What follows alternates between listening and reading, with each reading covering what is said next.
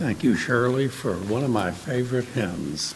There is a fountain filled with blood drawn from Emmanuel's veins. Well, after several weeks away, we return to the book of Ephesians for our chapter by chapter, verse by verse study of this wonderful book. So open your Bibles to Ephesians chapter 6. As you know, our country is becoming less and less Christianized, and one of the objections that non Christians raise against us is that Christianity is just irrelevant, it's old, it's outdated, it's, they want to impress you, they'll say it's Neanderthal, and they'll say it's just not practical. They haven't read very much of it, such as the Ten Commandments. But in chapters 5 and 6 in Ephesians, we've seen it be very practical. For example, it talked about husband and wife relationships, and then it morphed into parent child relationships. That's practical. And today we look at another set of relationships, which starts off talking about slaves and masters, but the principle there really applies to employers and employees, those that we work for. Now, there's a fourth relationship that's not discussed here, but Paul discusses it elsewhere government and citizens. So, my point is the Bible is very practical because we may not be a husband or a wife or a father or a child, but we're all citizens and we all work. So, let's look at this section today Ephesians 6, verses 5 to 9. Bondservants. Be obedient to those who are your masters according to the flesh, with fear and trembling, in sincerity of heart as to Christ, not with eye service as men pleasers, but as bondservants of Christ, doing the will of God from the heart, with good will doing service as to the Lord, and not to men, knowing that whatever good anyone does, he will receive the same from the Lord, whether he is a slave or free. And you masters, do the same things to them, giving up threatening, knowing that your own master also is in heaven, and there is no partiality with him. Now, Paul is addressing masters and slaves in the Roman Empire, and they had a different form of slavery than what was allowed under the Old Covenant in the time of Moses. This was much different, far worse, for example. Did you know that in the Roman Empire there were approximately 60 million slaves at this time? Most of the work was done by them, everything from manual work all the way up to medical work.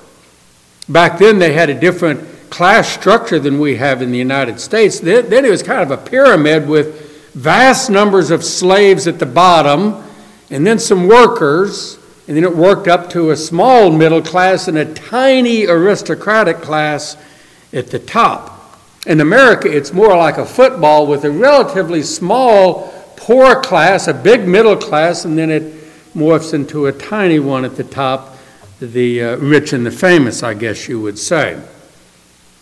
The Romans treated slaves with no respect ancient writings said that they are just tools like a hammer or no different than just an animal. So it's okay to beat them or even to kill them or to misuse them sexually. Almost all of the gladiators were slaves. Where did they come from? They were often captured in war and brought back to Rome to fight it out. And so the Romans said, well, they're defeated enemies that deserve to die, so it's a mercy to give them a little extra time to protect themselves in the gladiator arena. That was a twisted logic. It's not the same as the slavery in the Old Testament. For example, according to the law of Moses, slave, slavery was temporary. You could not break up families. And if you were caught mistreating one of your slaves, the slave goes free. And there were other such injunctions, but that faded away with the new covenant. But eventually, Christianity overthrew slavery in the Roman Empire because Christianity began to grow and began to say we treat people with dignity and with mercy. Also, throughout human history, most nations have practiced slavery. Unfortunately, it was common in the United States until the Civil War.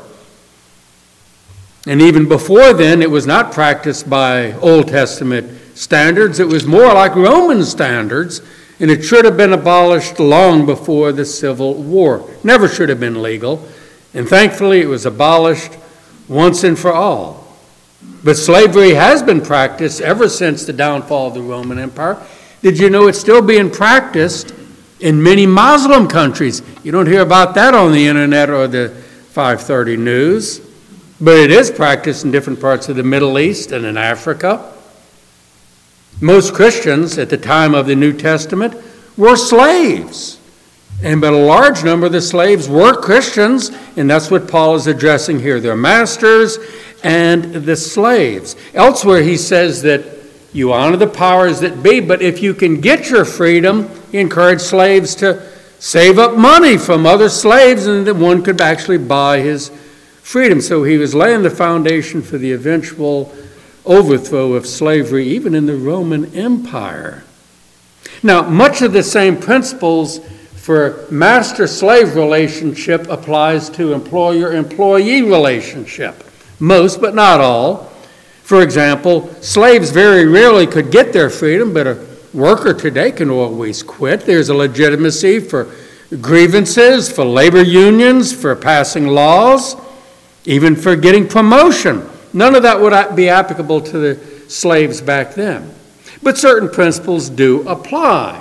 For example, the same basic principle applied to those other relationships. You remember, wives obey your husbands, Children, obey your parents. Here we're told slaves, obey your masters. And then husbands, fathers, be very merciful and kind to your wives and to your children. Masters, show respect to those that are under you. And that can work in the workplace today. Christianity is very practical. So we're told here that the bond servants, and when you see bond servants here, that could include employee, employees today, it says, verse 5 bond servants, be obedient to those that are your masters.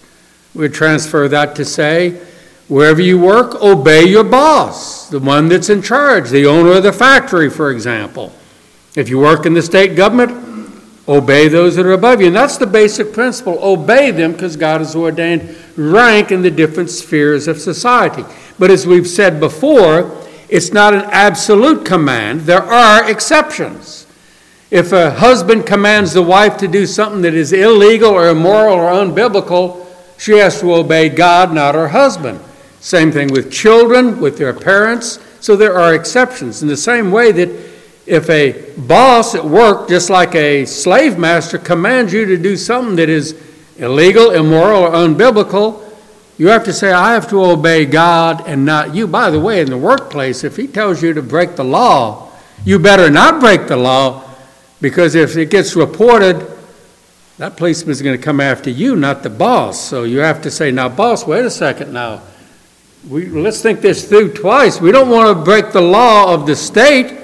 That's what the state is there for obey the government. So you see the principle.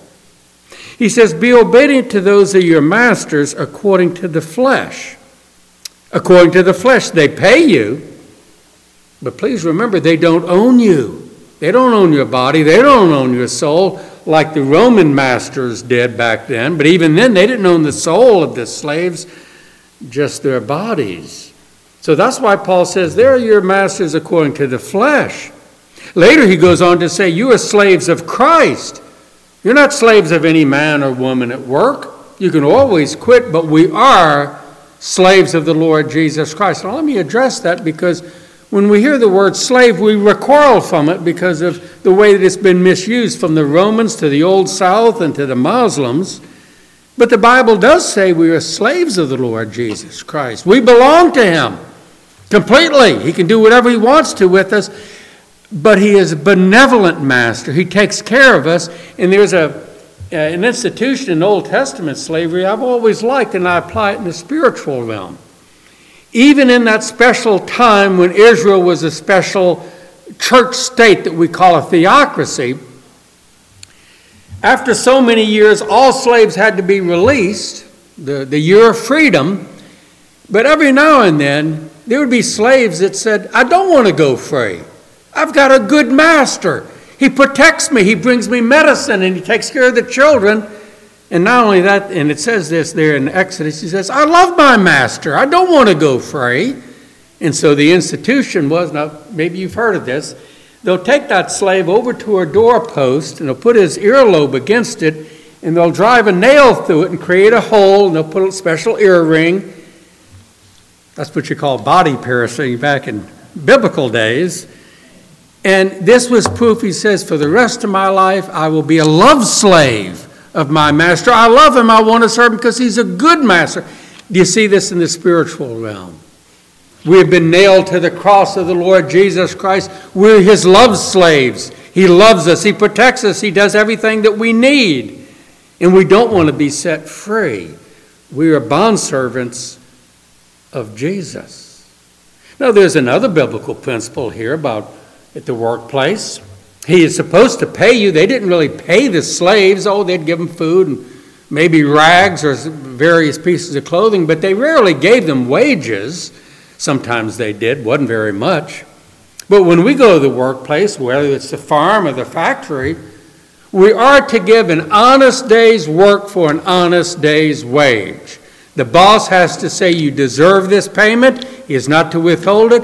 We're to give an honest day's work for an honest paycheck. Here's another principle. 1 Peter 2:18 says, "Obey those not only those that are good and gentle, but to those that are unreasonable. Some bosses are worse than others, and some are better than others. Some are very unreasonable. Have you ever had a boss like that in the workplace? You say, I don't know if I want to work for this guy. He's breaking the laws, he's unfair, he makes exceptions. Well, you can always quit, draw your pay. But here we're told to show respect and work for those, even those that are unreasonable.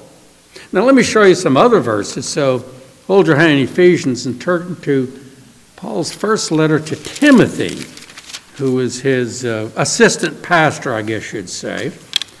And he gives, again, regulations for husbands, wives, parents, children, the government. But here he addresses those that are in authority and those under authority in the workplace. Chapter 6, verses 1 and 2.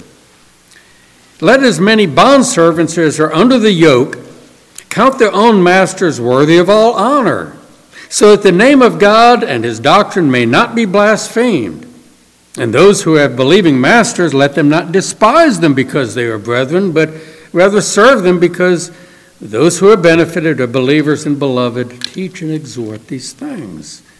In other words, you're under them, so give them honor, such as say, yes, sir, yes, ma'am, at the workplace, so that the name of God and his doctrine wouldn't be blasphemed. What does that mean? If you're a bad worker and show disrespect and you don't, you know, you take too many coffee breaks, that's going to hurt your testimony at work. Other people at work are looking and watching and listening, not just the boss, but other workers. And you should bolster your witness as a Christian in the workplace so that they'll say you're a good, honest worker. You're not you know, stealing things and taking things home from the factory that don't belong to you. So don't hurt your testimony. Rather, bolster it by being a good worker. And don't waste the boss's time, by the way, by witnessing to others. Do it on your own time. By the way, some bosses do allow you. I remember there was a Christian that was a manager of a large company here in Springfield, and a couple of Christians worked for him. He says, I don't mind you witnessing to the customers, but some bosses do. So use biblical wisdom. Okay, go back to Ephesians now. It says, Obey them with fear and trembling. Now, that's a metaphor for meaning show respect to them. Not just because you're afraid to, that you might lose your job, but show respect to them. It's just like in the military, you respect anybody that's above you same thing in the family, same thing in the workplace. Show respect. Also says here, in sincerity of heart. That means don't be hypocritical about it by you saying it, but you don't mean it. You know, human nature has a way of discerning if a person really means it when he's, for example, says, I'm sorry, Or they'll say, You're just saying that. I can tell that you don't mean it. You are to show respect in such a way that you mean it and that person senses it. And that applies to other human relationships. And then he says, You do this as to Christ. Now that's very important, those three words, as to Christ. We work for Him, and that's an act of worship. Good hard work that's honest is an act of worship. Did you know that? This goes back to what is called the Protestant work ethic, going back to the 1500s. And before then, you had different sorts of class structure and economic principles. But the Reformation brought in some very good biblical principles. For example, John Calvin, the founder of the Presbyterian Church, said, The Christian that works in the carpentry shop is every bit as much of a priest as the monk in the monastery. How? Because he's working unto the Lord. And when he fixes that chair or he does that farm work, that's his offering to Christ, who is his real boss. Do you think about that when you go to work? Are you working unto the Lord and say, I'm doing this not just for a paycheck to support my family, I'm working to the Lord. That will help you do good work unto Him. The old Protestant work ethic has been summed up in these words Work as hard as you can, earn as much as you can, save as much as you can, so that you may give as much as you can. This leads us to verse 6. Not with eye service as men pleasers, but as bondservants of Christ. There it is again. Doing the will of God from the heart. What does eye service mean? Well, let's put it in street language. That means you do it even when the boss isn't watching. In other words, when the boss walks down the aisle of the factory, don't say, Well, I'm going to do my hard work, and as soon as he leaves, you sit down and start playing cards. No, someone else is watching God and other workers. But you don't just do a good job when the boss is looking or when a monitor is wandering around and a foreman. You know, sometimes companies hire a monitor to just kind of wander around and see who's working and who's not. So you don't work just when you're being watched, because God is watching and He's listening. Be a good worker. What's the old term? Don't be a gold brick, be a hard worker. Jeff, you remember the term back in the Great Britain? Don't skive off. I always like that term. Skive off meant kind of relax and take your shoes off. Bible doesn't allow that. Be a hard worker, work unto the Lord. And don't work extra good just when you're up for promotion. Work hard and honestly and show respect even when you're not up for promotion. And it says here, not as a men pleaser. Men pleaser means you do it just to get a promotion or to look good. You are to be a God pleaser not a men pleaser, but it will be pleasing because even non Christians appreciate honest, hard work. They may not believe in your Christianity, but they'll say, I don't have anything against him. I can always trust him. We're going to think about him for promotion. He's honest, he's hardworking, he respects. He respects the authority. Not a men pleaser. But unfortunately, this is very rare in the workplaces today. I heard one person put it in a rather cynical way. They said, to climb the ladder, the corporate ladder, here's what you do. Think of a ladder. You step on the faces of the guys beneath you and you lick the boots of the guys above you. That's how you get ahead. That's not biblical. You treat both of them with respect. And you be a God pleaser at work. It says here, as bondservants of Christ, because we belong to Him not to the boss or even the owner of the factory. Verse 7 now, a short verse, with goodwill, doing service as to the Lord. Notice again, as to the Lord and not to men. I call your attention to the word goodwill. It's just like in the Christmas story peace on earth, goodwill toward men. Be a friendly worker. And let me throw this in. It, it's not in my notes, but a little fresh bread right from the oven.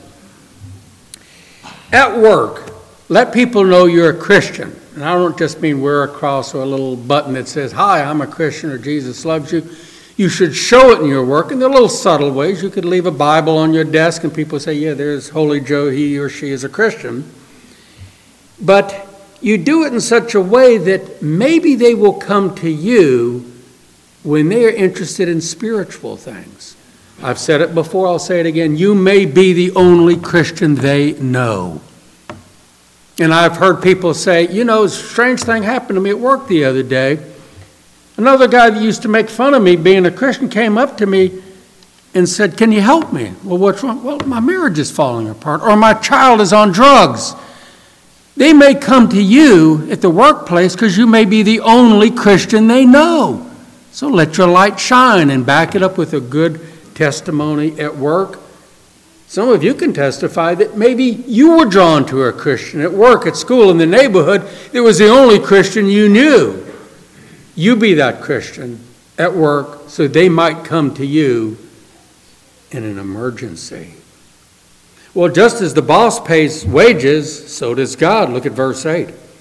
Knowing that whatever good anyone does, he will receive the same from the Lord, whether he is a slave or free. You will receive a reward from Christ in heaven, above and beyond the paycheck that you'll receive here on earth. But by the way, this goes both ways.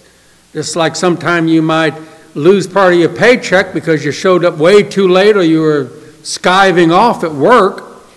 Sometimes you lose spiritual rewards. Now, we're not talking about salvation, but the Bible talks about extra rewards for serving the Lord Jesus. But if you're not using your gifts or you backslide, you somehow it's kind of like something is taken off of your paycheck. So work unto the Lord honestly and sincerely.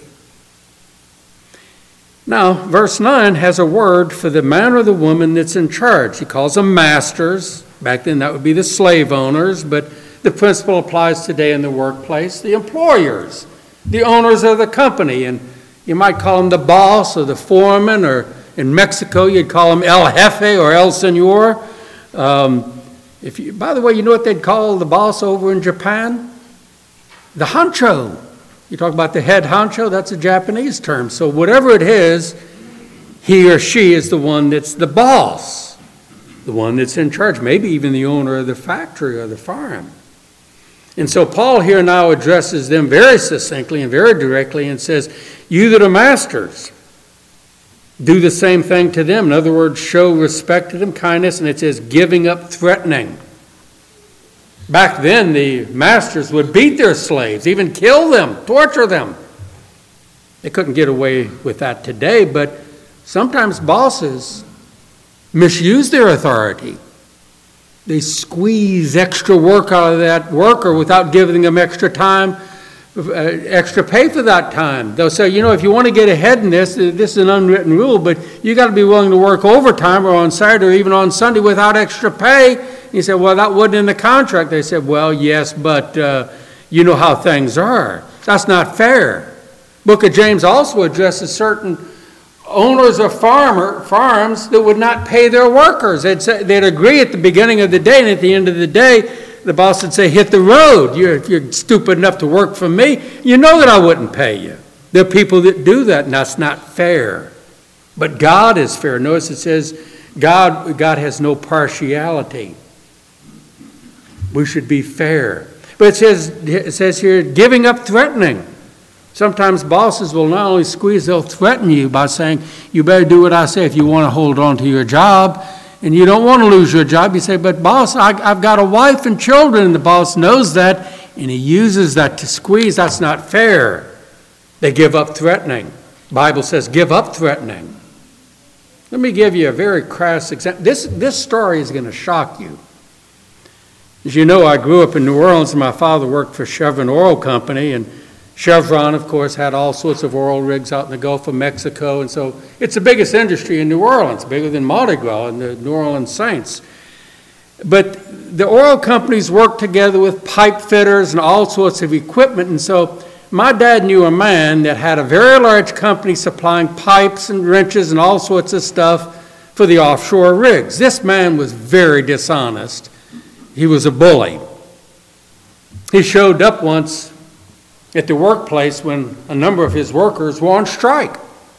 They were walking around with signs on strike and they wanted more, more time off or they wanted higher wages and their union was trying to negotiate. And so the owner and I won't give you the name, he showed up with his thugs.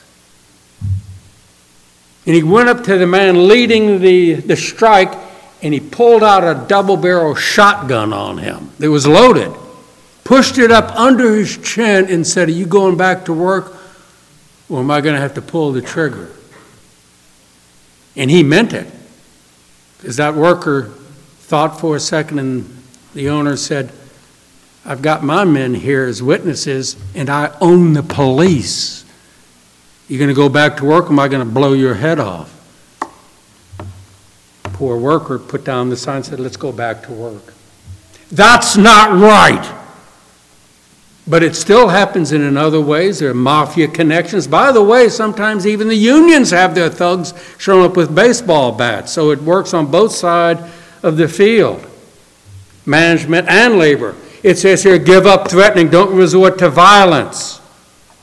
Use legitimate channels like unions or your congressman, the police, or arbitration between labor and management. So, you see, the Bible is very practical. Some take advantage of their workers. They require kickbacks, for example. That's not right either. Let's get back to the text here. It's saying, it says, giving up threatening, knowing that your own master also is in heaven and there is no partiality with him. In other words, this is a subtle reminder to the Roman masters you have someone over you, God. You'll have to give account to him for every way you treated those that are underneath you. Just like parents will have to account to God, fathers, husbands over their wives will have to account to God, employers, factory owners, they will have to account to God one day. They need to remember that God is watching them as well as watching the workers. And He rewards or he punishes. Notice it says there's no partiality, he's fair. Let me throw this biblical principle in. You all know the, the golden rule do unto others as you would want them to do to you. We should apply that in the workplace. If anybody here is an employer, please treat those employees under you as you would want to be treated when you were an employer, employee, and had someone over you. About the time Paul wrote this, a Stoic philosopher named Seneca wrote this Live with an inferior, an inferior as you would have a superior live with you. That's good advice. Sometimes you hear about a poor man that works his way up the corporate ladder, even becomes the president of the company, and he should remember what it was like when he was on the bottom rung of the ladder. You see, the way to really truly be promoted is to show that you're a good worker at every step of the way. And so every now and then, very wise people make it to the top. And they should never forget what it was like when they were at the bottom. And sometimes a man starts his own company and becomes very wealthy, and he's the boss that has almost unlimited authority. But did you know sometimes they do this? They look at their children and say, We're very wealthy, but I want you to learn the lessons I did. So you maybe have an MBA from Harvard, but I want you to start at the bottom rung so that if you work your way up, you'll know what it's like for the other guys down there that are working for you. And I think that's good advice. Last point that we learned from this section is this Paul is addressing both the masters and the slaves because they were both Christians. He's not addressing non Christians, he's addressing Christian slaves and Christian slave owners, which tells you in the church back then, everybody was on the same level. That was pure democracy that even the Greeks were not able to accomplish. In Paul, we find wealthy people in the church like Philemon, and we find a slave like Onesimus. The principle applies to us is that in the church, Everybody is equal. You may be wealthy, you might be on welfare. You might own a factory, you might be working for middle, uh, you might be working for minimum wage. But if you're a Christian, you're equal to every other Christian in the family of God. Let's never, ever forget that. In this sense, Christianity is classless, and that's what gives the lie to Marxism and socialism and other forms of um, government and society. Well, as I started off, I said that the Bible is very practical, and I hope I've given you some practical examples to follow in the workplace. Let us pray. Father, thank you that your word is practical.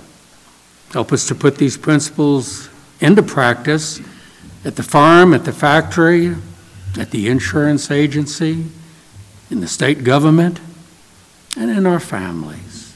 Thank you, Father, for your holy word. In Jesus' name, amen.